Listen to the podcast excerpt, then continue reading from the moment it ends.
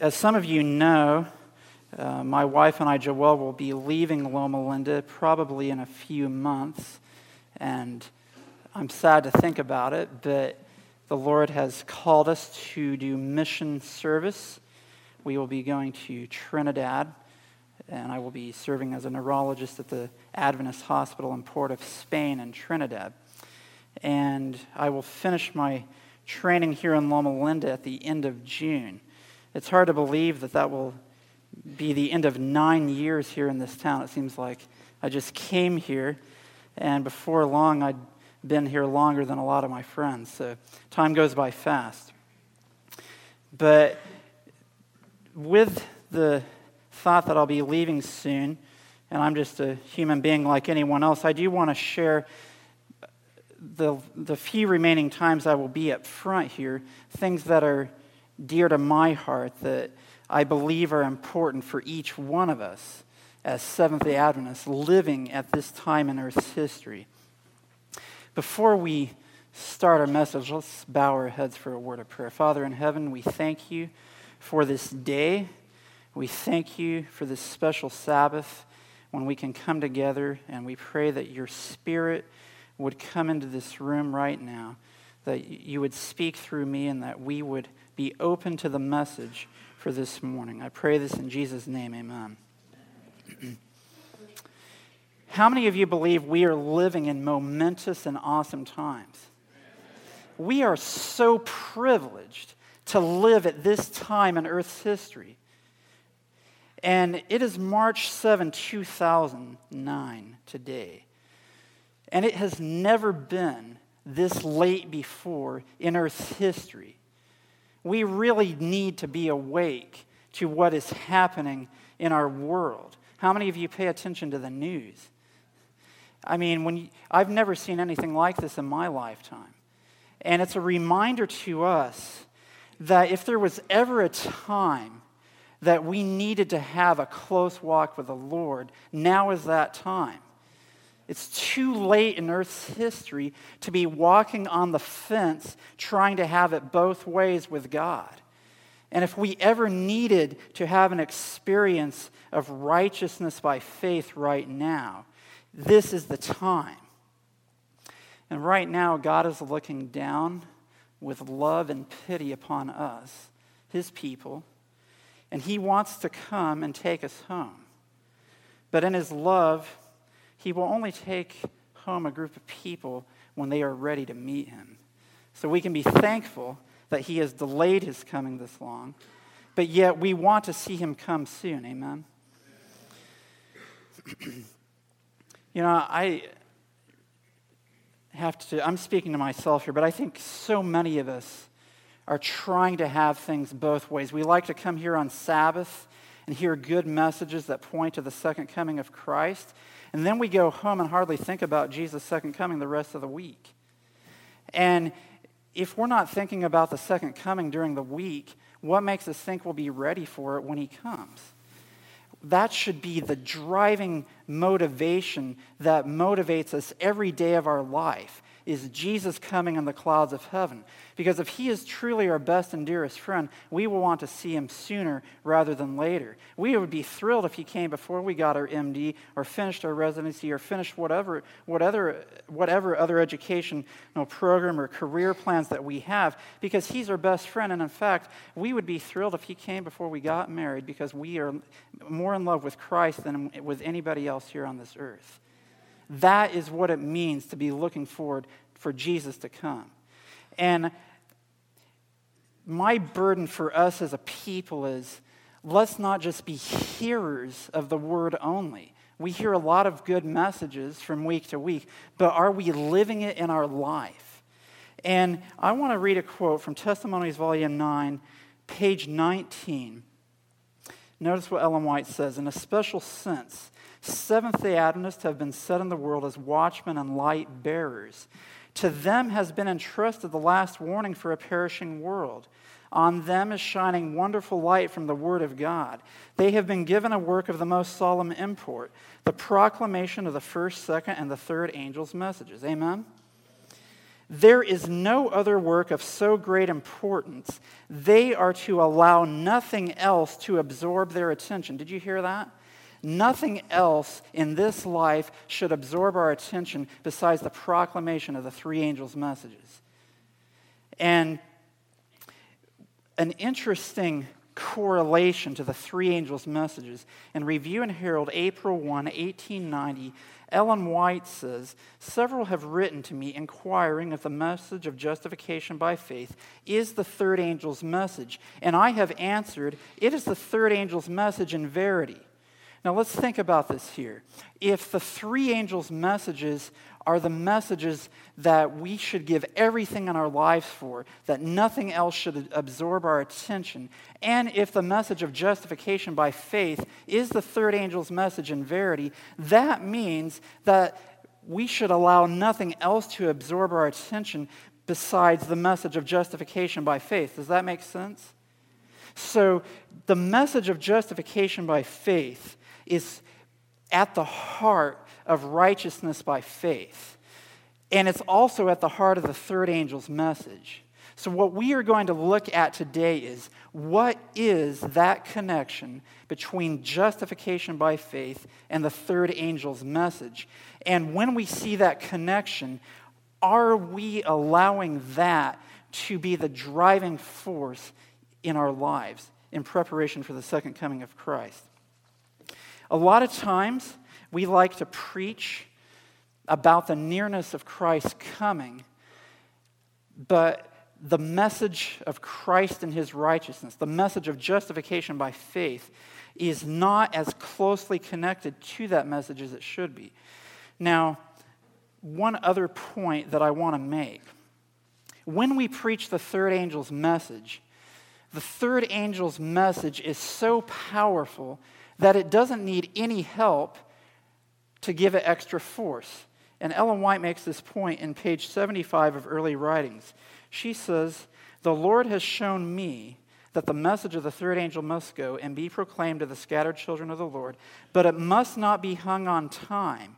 I saw that some were getting a false excitement arising from preaching time, but the third angel's message is stronger than time can be. I saw that this message can stand on its own foundation and needs not time to strengthen it, and that it will go in mighty power and do its work and will be cut short in righteousness. So you see what Ellen White is saying here?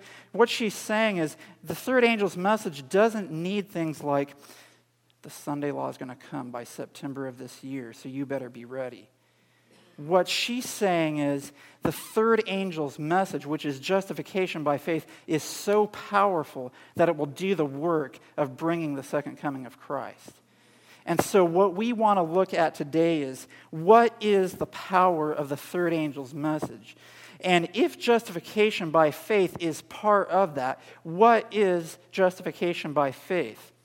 Let's open up our Bibles and turn to Romans chapter 4, starting in verse 5. And I invite you to join us for our Romans study every Wednesday night where we're going through the whole book. These are just some snapshot verses. Romans chapter 4, starting in verse 5. But to him that worketh not, but believeth on him that justifieth the ungodly, his faith is counted for righteousness. Verse 6 Even as David also describes the blessedness of the man unto whom God imputeth righteousness without works, saying, Blessed are they whose iniquities are forgiven and whose sins are covered. Blessed is the man to whom the Lord will not impute sin. Notice what you see in these passages. We see that righteousness is counted to us, that our sins are forgiven and covered. That's good news, amen? When we have justification, our sins are covered and forgiven. That's a very good thing because the Bible also teaches in Romans 3:23 all have sinned and come short of the glory of God. So we need justification. If we don't have justification, we are not saved. So, justification is to be counted righteous and to have forgiveness of sin. And in Romans 4, verse 3, and in Romans 4, verse 22, we also see the same concept. Abraham believed God, it was counted to him for righteousness. Verse 22, it was imputed to him for righteousness. So, synonyms for being justified means to be counted righteous, to be imputed as righteous, or to have righteousness put in our account, the righteousness of Christ. Now, is justification merely a judicial act that covers us from our record of sin? Let's read Titus chapter 3, verses 5 through 7. Titus chapter 3, verses 5 through 7. Not by works of righteousness which we have done, but according to his mercy he saved us by the washing of regeneration and renewing of the Holy Ghost, which he shed on us abundantly through Jesus Christ our Savior, that being justified by his grace, we should be made heirs according to the hope of eternal life. Now, notice the work that takes place with justification here, starting in verse 5 of chapter 3. First, it's not according to our own works, it's according to his mercy. But notice this notice the words that are used washing of regeneration and renewing of the Holy Ghost. This describes regeneration and renewal, which describes an inward experience that is associated with justification. Now, Notice this. In Thoughts from the Mount of Blessing, page 114, Ellen White gives us an even clearer picture of justification. She says, God's forgiveness, which, by the way, forgiveness is justification. God's forgiveness is not merely a judicial act by which he sets us free from condemnation. It is not only forgiveness for sin, but reclaiming from sin. It is the outflow of redeeming love that transforms the heart. So there's the word transforms. David had the true conception, conception of forgiveness when he said, Create in me a clean heart, O God, and renew a right spirit within me. So, with the idea of forgiveness and justification comes comes the concept of transformation and having a, cre- a clean heart created in us. And in volume 6 of Bible Commentary, page 1098, Ellen White says, By receiving his imputed righteousness through the transforming power of the Holy Spirit, we become like him. Notice this imputed righteousness, transforming power of the Holy Spirit are connected. And then in First Selected Messages, page 394, in ourselves we are sinners, but in Christ we are righteous. Having made us righteous, through the imputed righteousness of Christ, God pronounces us just and treats us as just. Therefore, being justified by faith, we have peace with God through our Lord Jesus Christ. Notice what Ellen White says about the imputed righteousness of Christ. She says, having made us righteous. That's a key point. We are not just declared righteous, we are also made righteous when we are justified. Now, what we're going to do in the remainder of our time is to show from the Bible how it is that being justified makes us righteous. Now, you'll notice that Ellen White quoted from Romans chapter 5 verse 1 which says therefore being justified by faith we have peace with God through our Lord Jesus Christ. So what that tells us about the book of Romans is the first four chapters show us how to be justified by faith. So we should study those first four chapters to know what justification is. You get to chapter 5, verse 1, therefore being justified by faith. That means everything before that shows you what justification is. And the rest of chapter 5 shows that, that even though Adam had an effect on all men, Christ has an effect that's even greater. And then you get to Romans chapter 6, and starting in verses 1 and 2, notice what Paul says. What shall we say then? Shall we continue in sin that grace may abound? God forbid. How shall we that are dead to sin live any longer therein? Notice what Paul's saying here. If we're dead to sin, how shall we live any longer sinning? And what Paul has proved thus far in the book of Romans is what it means to be justified. Now, the question is when we are dead to sin, does that mean we are justified? And if you go down just a few verses to verse 7 of Romans chapter 6, notice what Paul says. Romans chapter 6, verse 7. For he that is dead is freed from sin. Okay. Now, in my Bible, which happens to be the King James Version, there's a marginal reading for the phrase freed from sin. If you have a King James Version, take a look at it. What's the marginal reading for freed from sin? It's justified. The word is justified. So if you read it that way, verse 7 says, He that is dead is justified. So when Paul says, How shall we that are dead to sin live any longer therein? And then a few verses later, he says, He that is dead is justified. What he's saying is, if you're justified, you don't keep sinning you are dead to sin. And if you go back one verse to verse 6 of chapter 6, there is a similar concept here.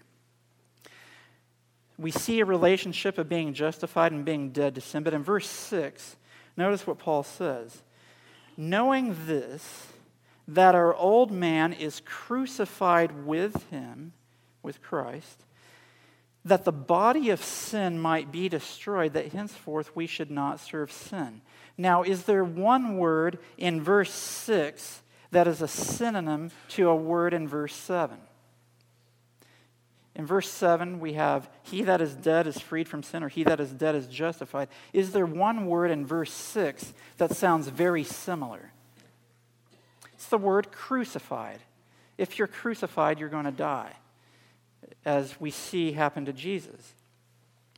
So notice what Paul is saying. When we are crucified, the body of sin is destroyed. And when we are crucified, we become dead to sin. Now, that raises an interesting question. Is there then a relationship between being justified and being crucified? Let's look at some other Bible passages here. Galatians chapter 2. Galatians chapter 2, starting in verse 16. And this describes the process of justification. Starting in verse 16. Knowing that a man is not justified by the works of the law, but by the faith of Jesus Christ. Even we have believed in Jesus Christ, notice this, that we might be justified by the faith of Christ and not by the works of the law, for by the works of the law shall no flesh be justified. So let's make a little diagram on the board here. So in Galatians chapter 2, verse 16. How are we justified? By the faith of Jesus Christ. Okay? And it says that twice in that verse. And then in verse 17, Paul says, But if while we seek to be justified by Christ, we ourselves are also are found sinners, is therefore Christ the minister of sin? God forbid. Notice what Paul's saying there. If you, are, if you think you're justified but you keep sinning, do you think Christ is going to continue to justify you? No, he is not the minister of sin. God forbid. Now, in verse 20, we see a similar concept come back. Here's the word crucified, and we know this verse. Galatians 2:20. I am crucified with Christ. Nevertheless I live, yet not I, but Christ liveth in me. And the life which I now live in the flesh, I live by the faith of the Son of God who loved me and gave himself for me. Now, let's make let's add to our diagram here. So in Galatians 2:20, I am crucified with Christ. That's similar to Romans chapter 6 verse 6. What happens when I'm crucified with Christ? Christ lives in me. And the life which I now live in the flesh, how do I live it? By the faith of the Son of God. So, I live by the faith of Jesus Christ. He's the Son of God, amen? So, if I'm justified by the faith of Jesus Christ, and if I'm crucified by the faith of Jesus Christ, that says to me that to be justified is to be crucified. Because if A and B have the same mechanism, A must equal B. Simple logic. I'm justified by the faith of Jesus Christ. When I'm crucified, I live by the faith of Jesus Christ. Now, to make this point clear, think about it this way. When I am crucified with Christ, I no longer live, but Christ lives in me. So when I exercise faith, who is it that's exercising faith in my crucified life? It's Jesus Christ, because Jesus Christ is living in me. So I'm crucified, I am dead, and when I exercise faith, it's the living Christ, his faith, that lives through me. So when I am crucified, I live by the faith of Jesus. When I am justified, I live by the faith of Jesus, which then suggests in order to be justified, Christ must be, or he must live in me. So, you know what that means? You cannot be justified by having the righteousness of Christ simply outside of you. In order to be justified, Christ must live in you. Because to be crucified, Christ lives in you, and you live by the faith of Jesus. When you're justified, you live by the faith of Jesus. If you're justified and crucified and you live by the faith of Jesus both ways, and if when you're crucified, Christ lives in you, then when you're justified, Christ must live in you. Does that make sense? So that is a powerful concept. And when you see it that way, justification by faith makes a lot more sense. And let's talk a little bit about Christ being crucified. Did Jesus want to be crucified? In Gethsemane, what did he say? Father, if it be possible, let this cup pass from me. Yet not my will, but thine be done. And when Christ was on the cross, we are told that he could not see through the portals of the tomb. And only by faith could he go through with that sacrifice. So to be crucified means that your human nature doesn't get its way. Christ's human nature didn't get his way when it came to the cross. And when you live by the faith of Jesus Christ, hey, if Jesus couldn't see through the portals of the tomb, why should we think that we can know the beginning to the end in our life? Um, and then if we can't, we don't exercise faith. Jesus exercised faith, and even if we can't see the beginning to the end, we live by faith as well. So, Ellen White adds to this thought in First Selected Messages, page 366. But while God can be just and yet justify the sinner through the merits of Christ, no man can cover his soul with the garments of Christ's righteousness while practicing known sins or neglecting known duties. Did you hear that? So to say I can be covered with the righteousness of Christ and continue to sin and knowingly sin goes directly against the teaching of the Bible and Ellen White's writings. And then she says, God requires the entire surrender of the heart before justification can take place. Now, what does surrender sound like? Entire surrender. That sounds like being crucified. 100% submission to the will of God. God requires the entire surrender of the heart before justification can take place. And in order for man to retain justification, there must be continual obedience through active, living faith that works by love and purifies the soul. Now, I'll tell a brief story. We don't have a lot of time here, but in practical life, we are faced with decisions every day as to whether or not we will surrender all to God, if we will be crucified with Christ.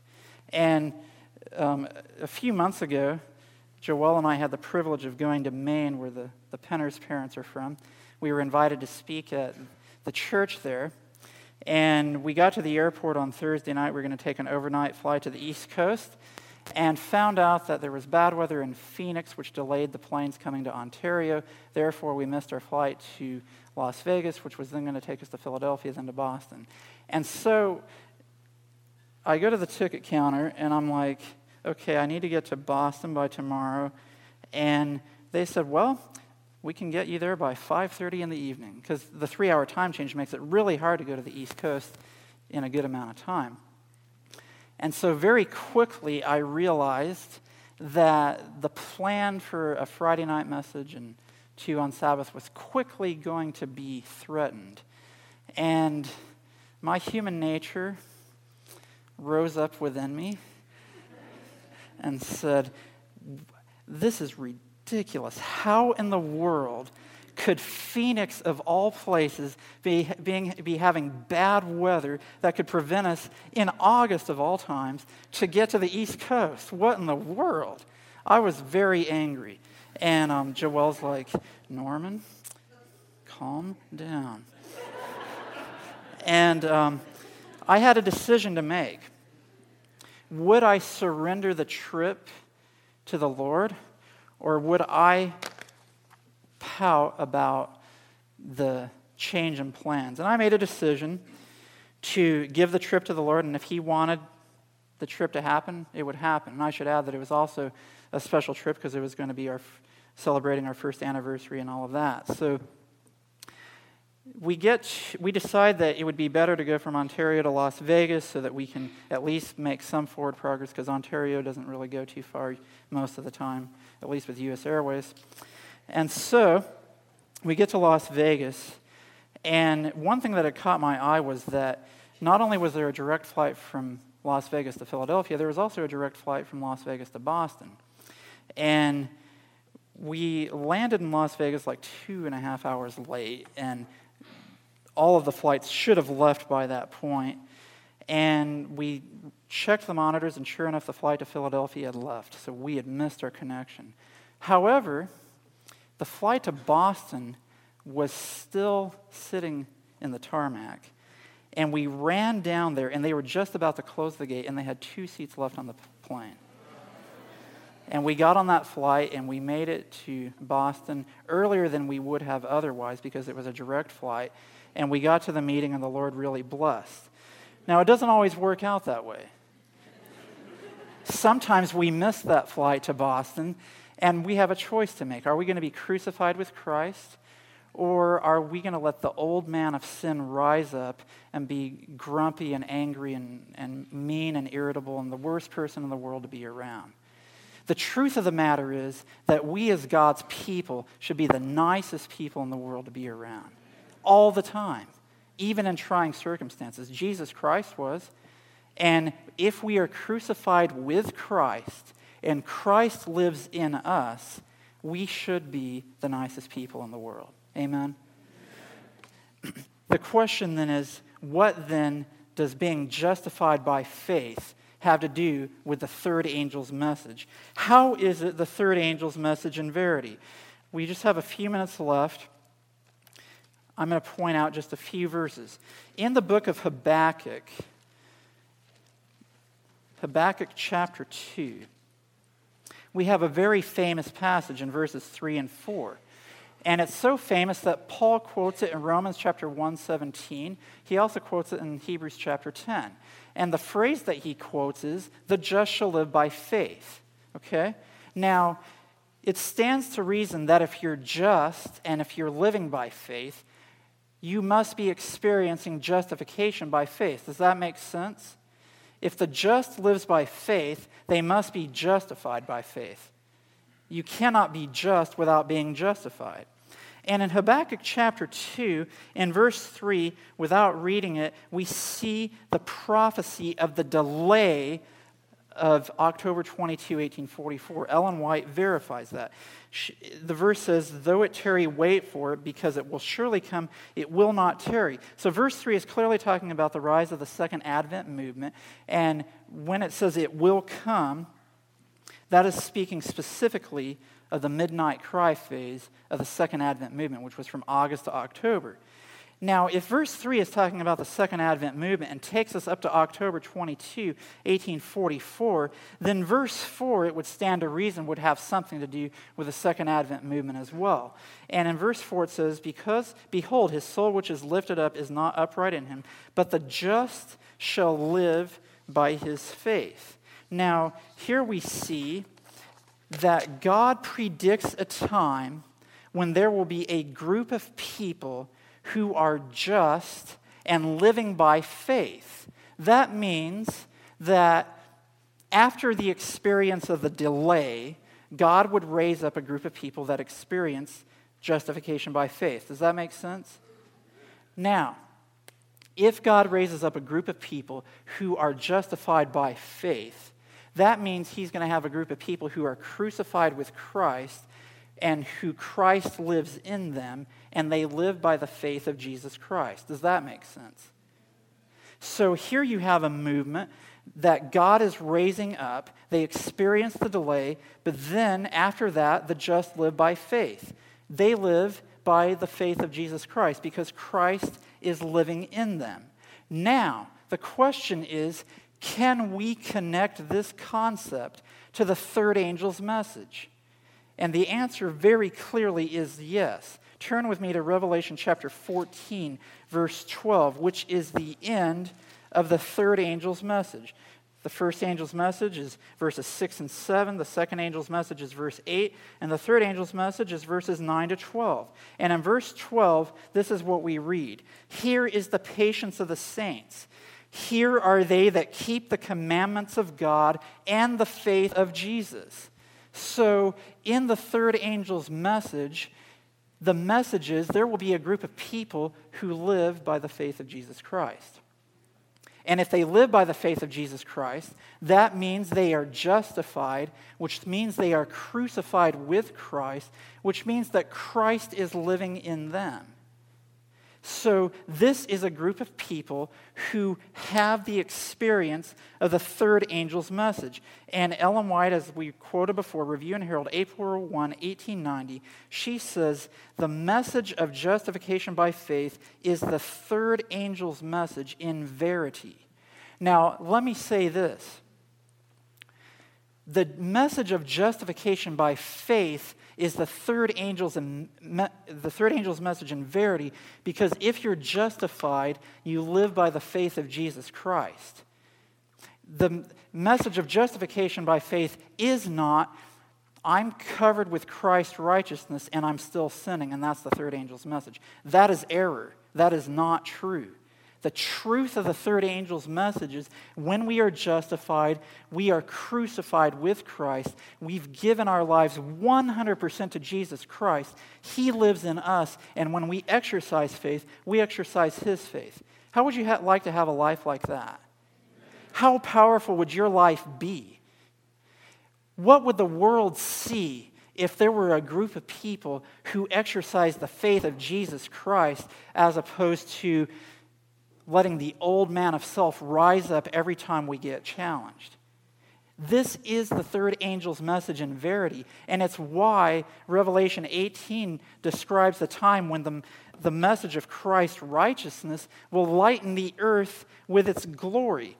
And there's one other connection to make. Notice how that when we are crucified with Christ, Christ lives in us. Therefore, if we're justified by faith, Christ lives in us. Do you remember that prophecy in Revelation 10:7 that says the mystery of God should be finished while the seventh trumpet is sounding? What's the mystery of God? Colossians 1:27 says it's Christ in you, the hope of glory.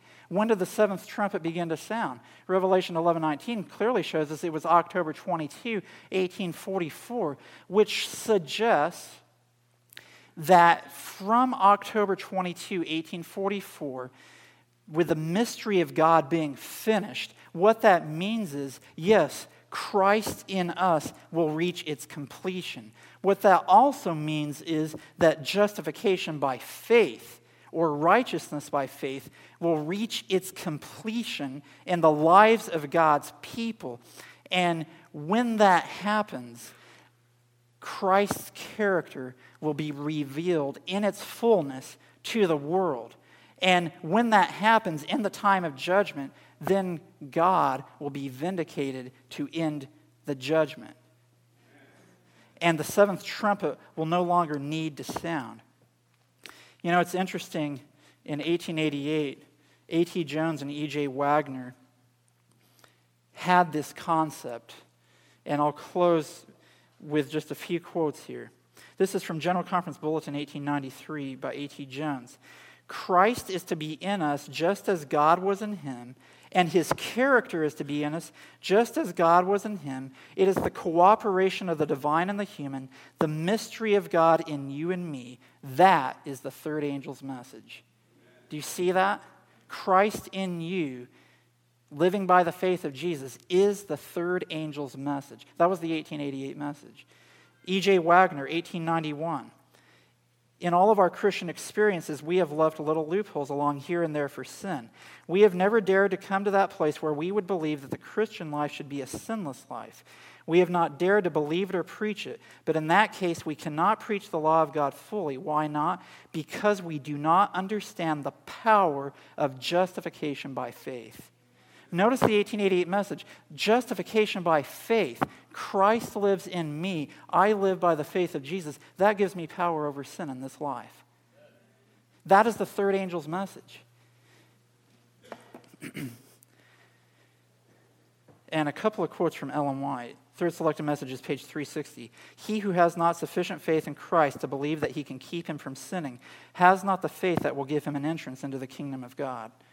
In Heavenly Places, page 146, everyone who by faith obeys God's commandments will reach the condition of sinlessness in which Adam lived before his transgression. That's powerful. By faith. You know, back on September 11, 2001, I was a second year medical student. I didn't think that I would be standing here on this earth in 2009 and yet we are still here, which suggests that the experience of justification by faith has not yet been finished in the lives of God's people. And if we have this experience of being justified, of being crucified, of having Christ living in us, our lives will be very different. And in fact, there's probably a lot of things that our human nature really enjoys that, if we are crucified with Christ, would go away. Maybe the way we dress, maybe the music we listen to, maybe the things we watch, maybe the people we hang out with. If we are crucified with Christ, our human nature says, hey, this is fun, let's do this. No, let's live the way Christ would live. And we do so in a way that's winsome and loving. And when we have that kind of an experience, we will have something that the world wants. And so, as I close here today, my challenge to each one of us is God is looking for a group of people who have all the light that could have, has been given to this point in Earth's history, who will take that knowledge and surrender 100% to Jesus Christ not 98% and 2% of the old man. 100% crucified with Christ. We exercise the faith of Jesus. Then the third angel's message has special power. And when we have that, that experience in our lives, we will have a message that will shake the world. It'll be stronger than any earthquake that could hit California because the message of Christ and his righteousness is that powerful.